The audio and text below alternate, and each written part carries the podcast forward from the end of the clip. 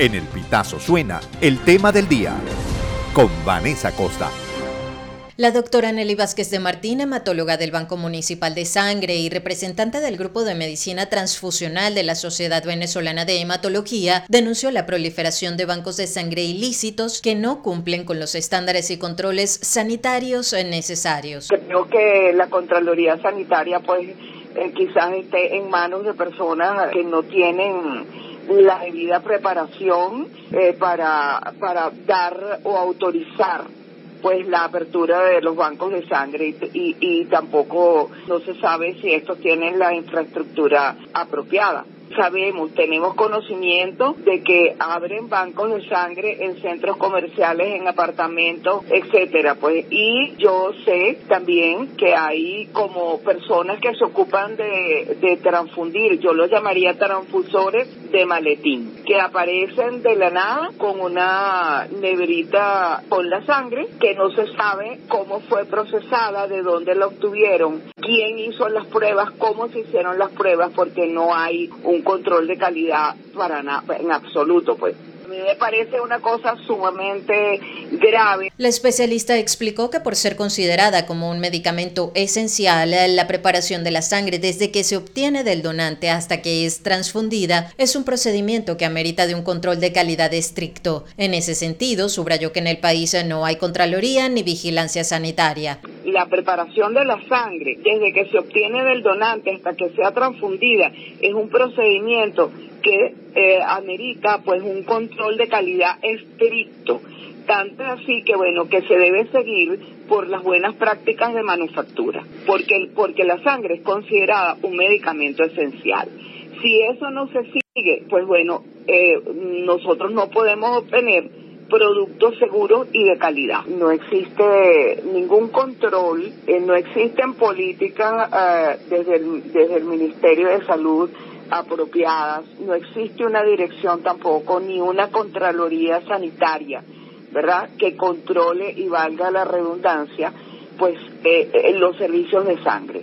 Eh, ni, ni la apertura de los servicios de sangre, ni tampoco hay vigilancia sobre los que están abierto. La especialista hizo un llamado a los ciudadanos a no comprar sangre de la que se desconoce su procedencia o se ha sido tratada correctamente. Los riesgos son eh, múltiples porque, por ejemplo, hay reacciones adversas, o sea, puede eh, transmitir enfermedades a través de la transfusión si no se le han realizado las pruebas serológicas apropiadas para descartar estas enfermedades. Una sangre que es procesada con toda la de la ley no tiene riesgo cero. Ahora, imagínate tú una sangre que no sabemos cuáles son las pruebas que le han procesado. Tenemos conocimiento de que hacen pruebas para descartar enfermedades transmisibles por la transfusión, que son rápidas, que no son pruebas apropiadas, que los familiares desesperados acuden a eso. Pero también desde los mismos bancos de sangre y los profesionales de la salud de los hospitales han enviado o envían, mejor dicho, a los familiares y los familiares son los que prácticamente están liderando todo eso. Los familiares son los que no deberían hacerlo. O sea, en una situación de dificultad que tienen con su familiar, ellos no pueden estar buscando la sangre. Eso se tiene que ocupar es los bancos de sangre. Las personas pagan por una sangre que no saben ni de dónde, de dónde viene. Asimismo, la doctora Vázquez de Martín refirió que quienes recurren a los bancos de sangre ilícitos corren el riesgo de que lo que compren no sea lo que el paciente requiere. Cuando uno habla de que tu, una unidad de glóbulo rojo es separada en tres unidades, ¿verdad? ¿Eso qué quiere decir? Que, la, que cada unidad que, que la persona compra a lo mejor no va a ser tan efectiva en ese paciente. Es un negocio porque de una unidad sacan tres. Eh, o por ejemplo, que un paciente necesite plaquetas y en lugar de plaquetas le dan plasma rico en plaquetas o plasma fresco congelado. Eso es una cosa grave. Vázquez de Martín también denunció que los reactivos que son utilizados en el país para hacer las pruebas serológicas a la sangre donada no cumplen con los requisitos de calidad y se desconoce el criterio de selección. En el ministerio prácticamente no existe un programa de sangre como tal. Hay una desorganización completa, no existen unas políticas adecuadas. Si no existen políticas, pues nosotros no podemos mejorar eh, no podemos mejorar la donación voluntaria. La, la donación voluntaria es la más segura. Entonces, no podemos avanzar en nada. Eh, yo creo que nosotros estamos en el siglo pasado eh, completamente en, lo que se refiere a bancos de sangre porque no hay ni siquiera reactivos adecuados. O sea, llegan los reactivos y nadie los evalúa. Los reactivos serológicos que se están usando en el país antes eran evaluados en el Instituto de Higiene y actualmente no.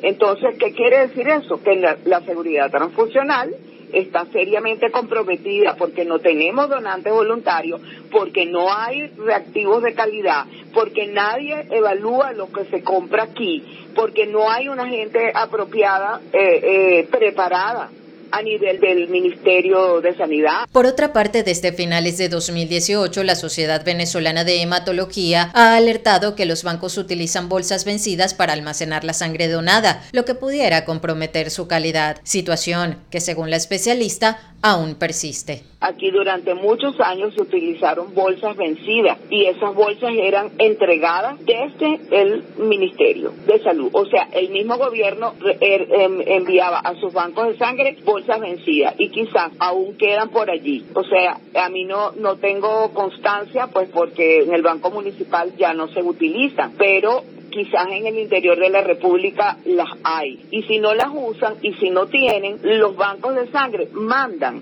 al paciente o al familiar a comprar la bolsa en otros bancos de sangre.